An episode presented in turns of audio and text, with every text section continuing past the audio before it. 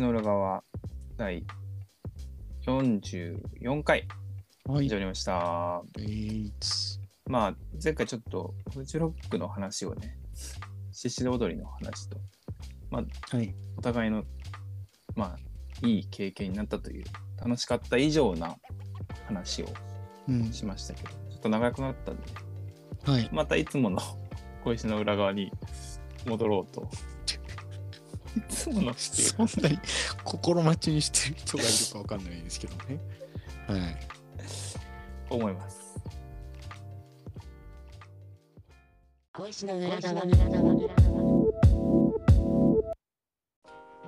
なんか世の中にはいろ。んな、まあ、テーブルの形、はい。ま椅子もあると思うんですけど、うんうんまあ、いろんなテーブルがあって、はい。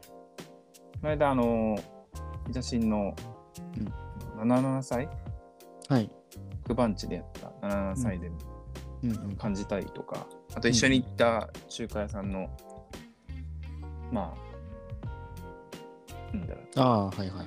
くるくる回るうん円卓はいだ。ったりとか、まあ、うんうん一緒に共有する場所でもいろんなテーブルがあったと思うんですけど、うん。なんかそれにそのテーブルの形によって生まれるコミュニケーションってあるんじゃないかなって思って、それなんかちょっと話したらちょっと面白いんじゃないかなってうんう。いうんのがまあざっくりあって、うんうん。まあ、椅子もこうソファーとかの形で変わるけど、うん。なんかまずテーブルの位置によってうん。なんだろうソファーの位置も変わるしうん。まず立ってても別にいいかもしれないから、うんまずはなんかテーブルから基準に考えるとうんこうコミュニケーションってうん。うん。変えられるんじゃないかなっていうのが、なんかちょっと話したら面白いかなっていう、うんうん。まあ、2回言ってしまったんですけど、いやいや僕は結構図面書くこともあるんで、はいはいあの、まあ、全然あの端くれなんですけど、別に建築士、あ設計士でも何でもないんですけど、結構テーブルは本当に、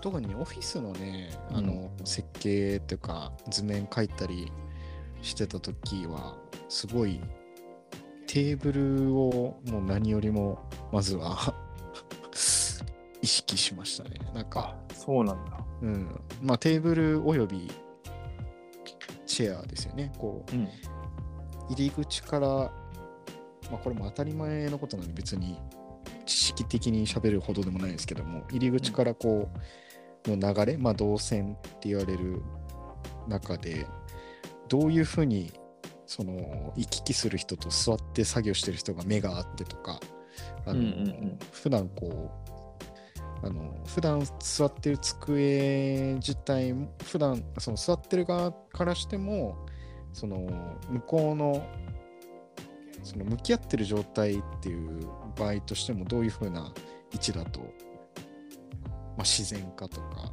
まあ、慣れてるかとかね、うんうん。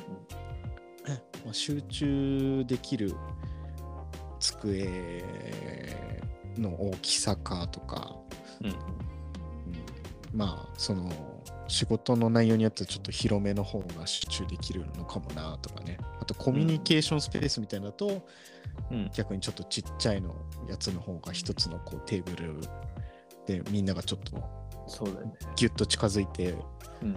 あの作業するかなとか。うん。なんか本当大きさとか形は大事だなと思いますけど、そう。なんかあと、まあ、簡単にうん。言うと、丸いテーブルとはい、四角いテーブルうんうん。によって、だいぶこう、位置が決められるというか、うん。っていうのがあって、なんだろう、避難訓練をした時の最初にで、集まってもらった時のうん。テーブルは、大きなテーブルが、まあ、うんうん。左右6人ぐらい座れるかなみたいな、うんうん。まあ、ゆったり座って4人、うんで、誕生日席に2人座って、6人座れるかなみたいな。うんうんマックス8人うん座れるかなぐらいのテーブルだったと思う。それが2つあったんですよね、確か。はいはい。なんかそこのテーブルの形がすごく良かったなってあ思っ。たのが、なんかまず1個あったのと、なるほどね。その後に、その後にというか、その以前に食べ、あの、食べに行ったうん中華屋さんの、中華っていうか、まあ、台湾料理のうん。お店の、なんだろう、まあ、円卓、まあいわゆる中華屋さんの円卓うん。による、その、向こう側にいる人、うん。えー隣の人の向こう側は僕の向こう側ではなかったりとか、うんうん。なんかすごくテーブルの形によっていろんななんだろうコミュニケーションっていうかこう組織ができるなっていう、うんうん同じこと言ってるけど面白いなって 思ってますね。うん。いや、そうっすね。なんか、そうっすね。まあ、コミュニケーション的な文脈で言うと、うんうん、なんか、なんだろうな。まあ、机だけじゃない要素も多分、あのうんすごく大きくある気はするそうだね。んですけど、大きいことで仕切りになってるというか、うん。大きいことでしきり。ああ、はんはんはん。あの小さいとこうし2人しか座れないとかうんうん3人で仲良く座るみたいな感覚があるけど、大きいテーブルだと知らない人でも向こうに座ってもあんまり違和感がなかったりとか、なんだろう。一緒に作業をするぐらいの大きさなのかとかうんうん。にもなんかそういうのに関わってきそうで。うんうん。なんだろう。まあそうっすね。めちゃめちゃバーカーみたいなところで、バーカーみたいなさ、あの、長さ、バーカウンターね。うーカウンターの幅ぐらいのうんテーブルがうん。並んでて、うん。6人で作業してくださいみたいになったら、ちょっと、うん。ちょっと距離ち近いなみたいな想像ができると思うんですけど、それと、やっぱり大きい、うんうん。まあ、サブロックぐらいのうん。大きさのうんテーブル？うんだと、やっぱりサブロックぐらいの大きいテーブルの方がうん。安心してうん。ワークショップとか、うんまあ、会議ができるなとうん思って、まあこれなんか、あの、お互いにこう考えながら今意見を言ってるから、こう同じことを何回も言ってるような感じがするんだけど、うん。でもね、最近ちょっと割と、なんかそういうコワーキングスペースとか、そういう施設増えたじゃないですか。はいはい。で、なんか、それこそカフェで仕事する人も増えたりとか、うん。なんか意外と、なんかみんながお思ってるより、あの、僕は、なんか、まあ、例えばなんていうかな、その、コワーキングスペースで、こ、こ、これ、一人席みたいな、これ仕事しやすいでしょ？みたいな感じであるやつってすごい仕事しづらかったりしてて、あ、それはわかるな。なんかね、あの、なんていうか、設計してる人の、なんか結構固定概念が、あの、うん。割と入るものでもあるなと思いますね、テーブルって。はいはいはい。あの、固定概念って、その人の、その人の仕事スタイルというか、あの、なんていうか、僕は割と、なんか大テーブルとかに、あの、ひ、一、一席間隔くらい空けて座るくらい、ちょっとゆったりしたところの方が多分仕事しやすかったりとか、まあそういう共有スペースだったら。うんうんうん。なんかそれこそバーカウンター的な、なんかちっちゃいスペースでこれなら一人で作業できるでしょ的な、あのところもあるじゃないですか、テーブルで。あるあるある。なんか、なんか意外とそういうギュッとした方が、なんかワークショップとかの方が向いてそうみたいな。ああ。なんか僕ね、意外と逆なんじゃないと思うこと結構ね、思ったりするんですよね。テーブルに、なんかワークショップの内容は実は関係なくて、うんテーブルによってコミュニケーション変わってませんかっていうワークショップしたら面白そうだよねそうっすね。コミュニケーション文脈で言うとそういう話はできそうですよね。面白いな、それ。うん。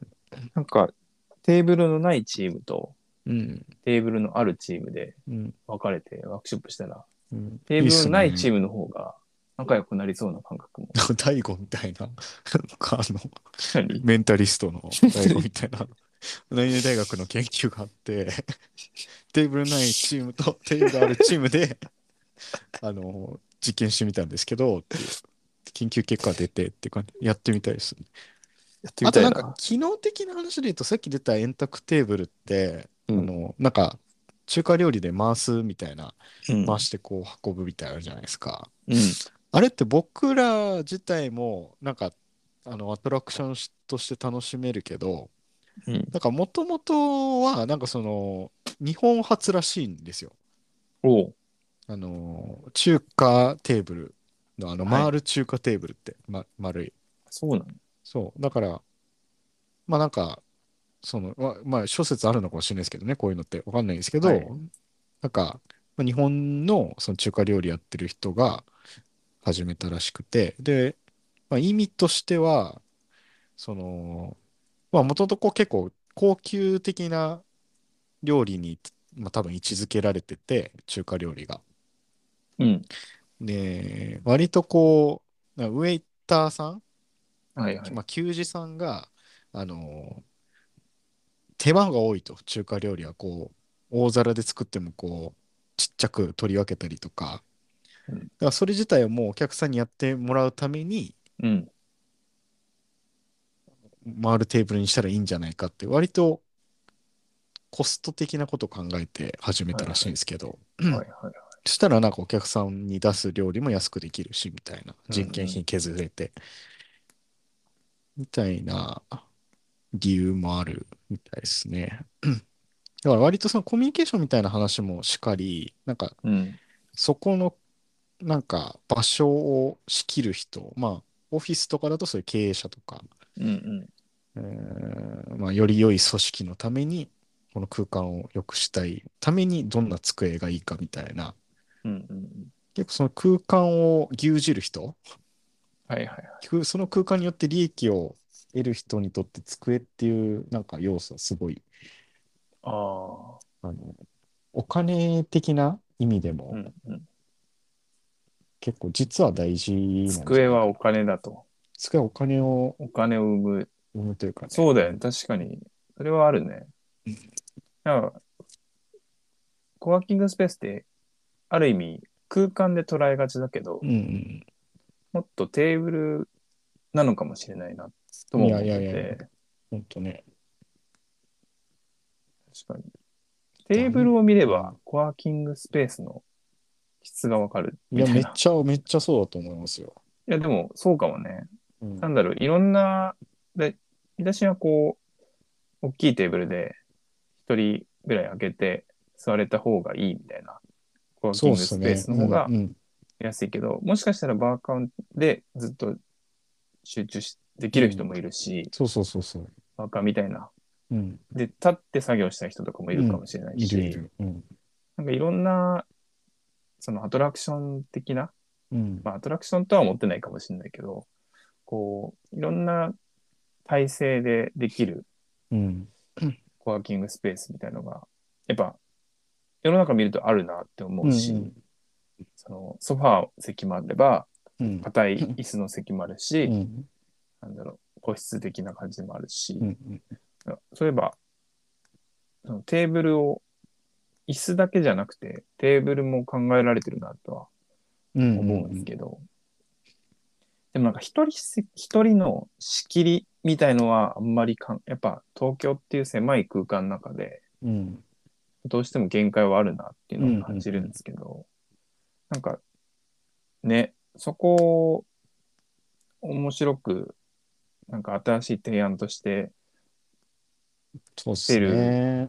ワーキングスペースができたら面白いですよね。いや、面も白いうもうあるのかもしれないですけど。うん。まあ、いっぱいあると思いますけどね、なんか、うん。でもなんかね、センスないなって思うものの方がどこも目についちゃうな。一緒に見えてきちゃうっていうかね。うん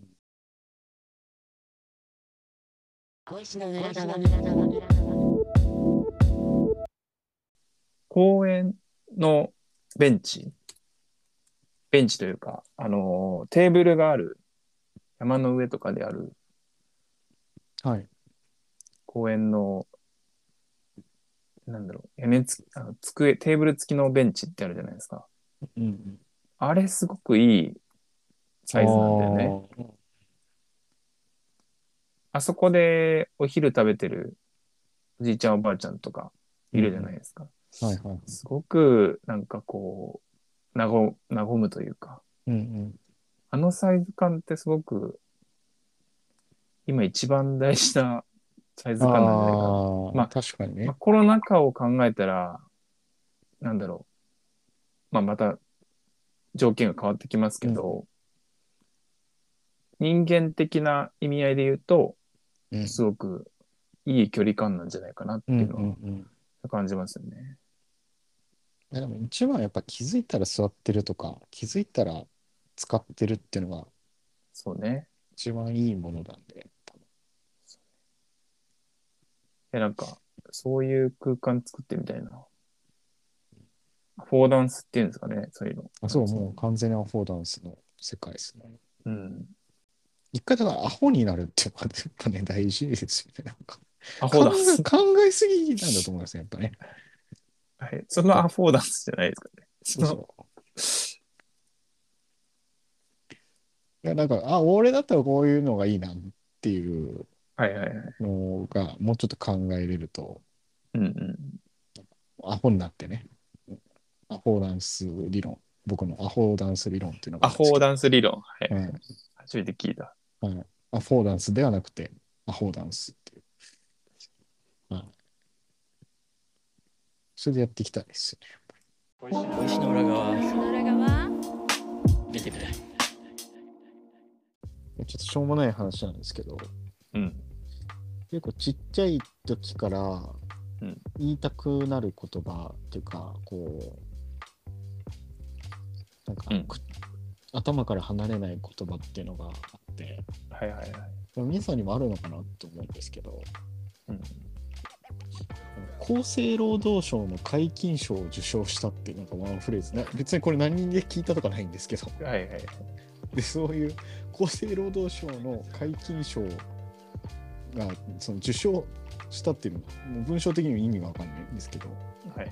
なんかずっとずっとなんかあるんですよたまに言いたくなるっていうかそういうのないですかねちょっとしょうもないんですけど僕、もっとくだらないんですけど、めっちゃ抹茶っていうああ。いいですね。言葉とか、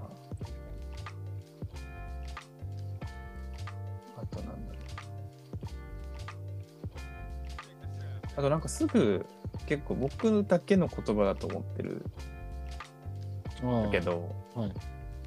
遠足前夜現象って、うん。まあ寝れないこと、うん。なんかが楽しみで寝れないことはい。の現象をうん。遠足前夜現象って僕は思ってるんですけど、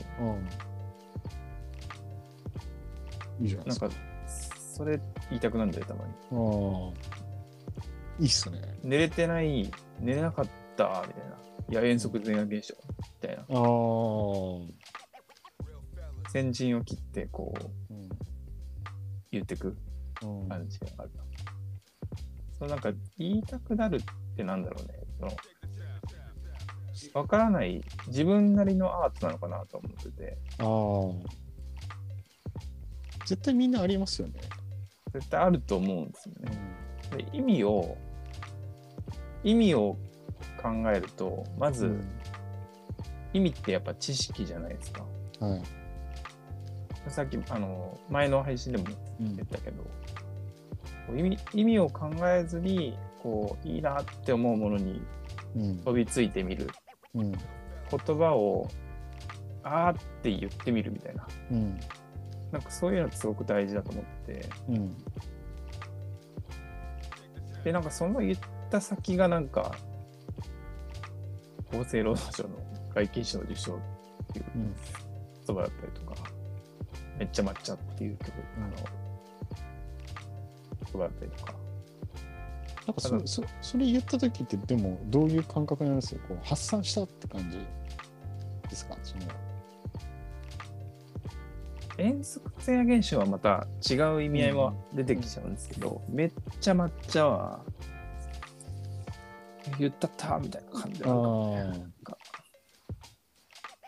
なんかねあのセントバーナードっていうのも言いたくなる時あって これ高校のもう幼稚園から高校までずっと一緒にいた友達がとその感覚すごい似ててうん。セントバーなんかその廊下ですれ違うたびにもうすごい仲良すぎてもう喋ることお互いなくなってその普段うんもう、もう、もう喋んなくていいなみたいな感じで、セントバーナード、セントバーナードってこうお互い言うっていうだけっていうのもあったんですけど、なんかそう中学生やな。中学生すごい楽しいし。でもなんかあの、ねプラスマイナスっていうあの、はいお笑い芸人さんのうん。岩橋さんっていう、えー方があのもうどうしても言いたくなっちゃ止まんないっていうあの芸をやってらっしゃって、はいはいはい。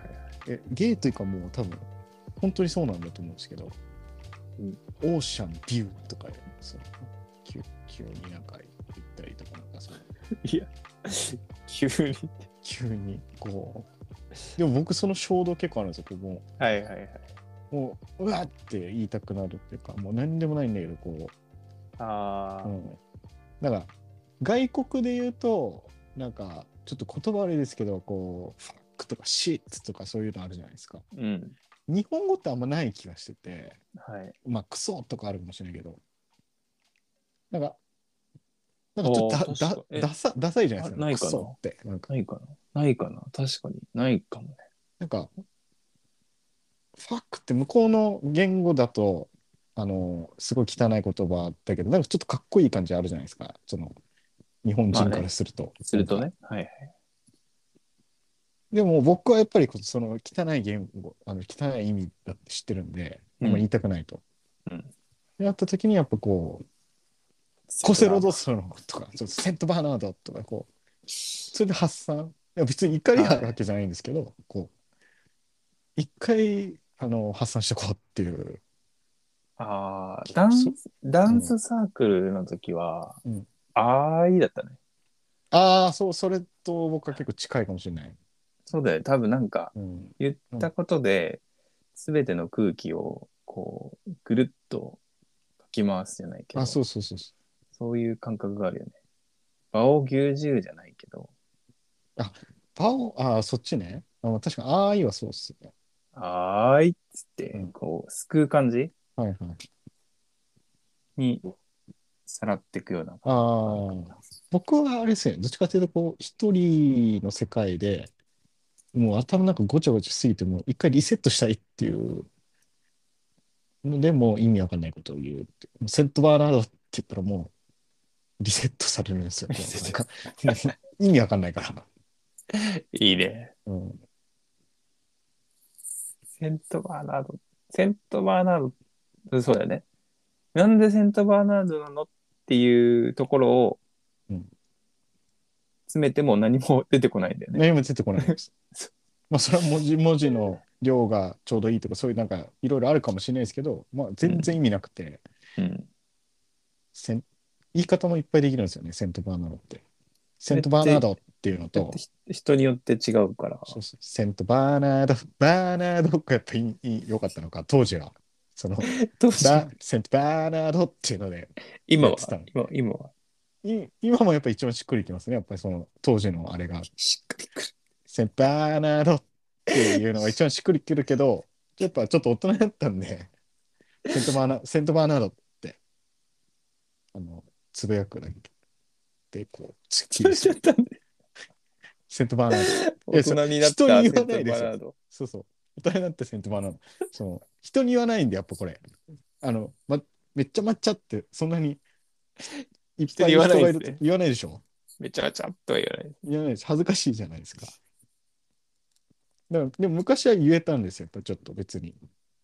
あの、バカだから。うん、それでね、言うとね、高校の時に流行ったのはギャーニでしたね。ああ、いいじゃないですか。ギギャーニ。ニ。ギャーニはね、もう、何ってなるんですけどあ、はい。ギャーニって言えば、うん。あギャーニって言って返して、うん。その場がもう全てが収まるっていう、うん。なんか、あーねみたいな、うん。っていうノリでもあるし、あーね以上に、やばいよ以上に、こう、意味合いがたくさんあるというか、はいはい。こうやってスラングって生まれてくんだなってあスラングですね、感覚として確かに。うん、あ思いましたね。と、マイケル・サンデルーロっていうのがあったんですけどね。そうマイケル・サンデルっていう、あの、白熱、えっと、なんたら白書に有出てくる。違う違う、あ有白書じゃない。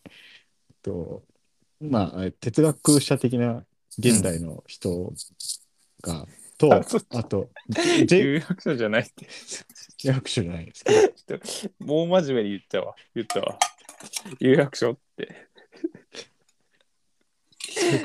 それのマイケル・サンデルと、あと、ジェイソン・デルーロっていう、はいはい。し多分しあの、サムさん知ってると思うんですよ。はいあの人、なんかすごいハマってて、その、聞いてたっていうよりも面白かったんですジェイソン・デルーロあそうそうだから、マイケルさん、デルーロっていうのが、あのずっとそいつとしかやりとりしない。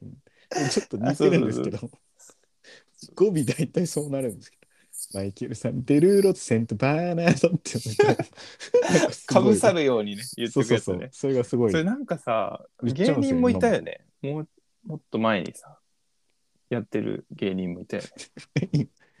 なんか、その前じゃなくてはんはんはんにゃかな。あはんにゃもやったような気がする。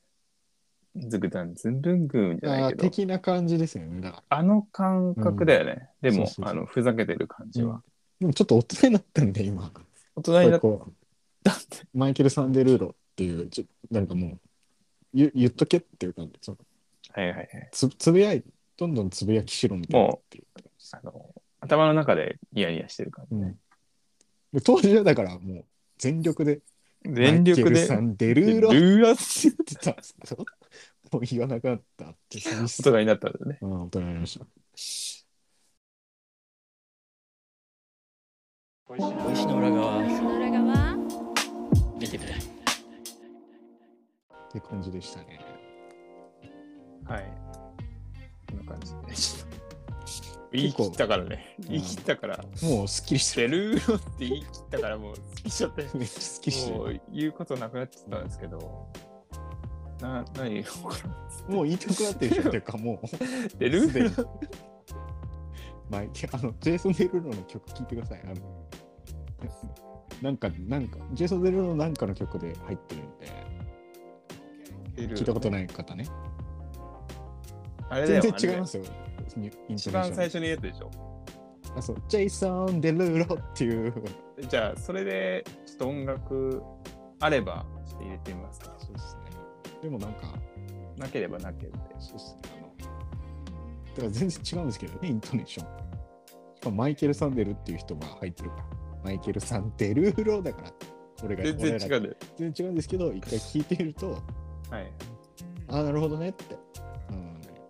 こういうのみんなあると思うんですよね。うん。実は隠してるだけだと思う。そうだよね。忘れてるだけだったりとか、そういうのはあると思うんですよね。いや本当に思い出してみてほしいですね。うんなまだいっぱいあるもんね。まだああ全然ありますよ。る。ギャーには一番使ったかもな、やっぱギ。ャーそういうのもありましたね。ギャーギャーギャーにちょっと僕がちょっとな得しちゃったな、なんか。特殊だね。うん。なんか、長いもん、ちょっと一言が。なんならもっと長いのがあるんじゃないかっていうぐらい。やちょっとそいつとしかやってないから。そいつ、流行ってはないんですよ、だから別に。僕らの中で。そうそううん少ないコミュニティの中で、こう、流行る言葉ありますよね。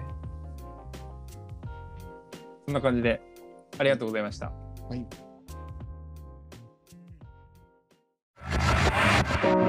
美味しいしいの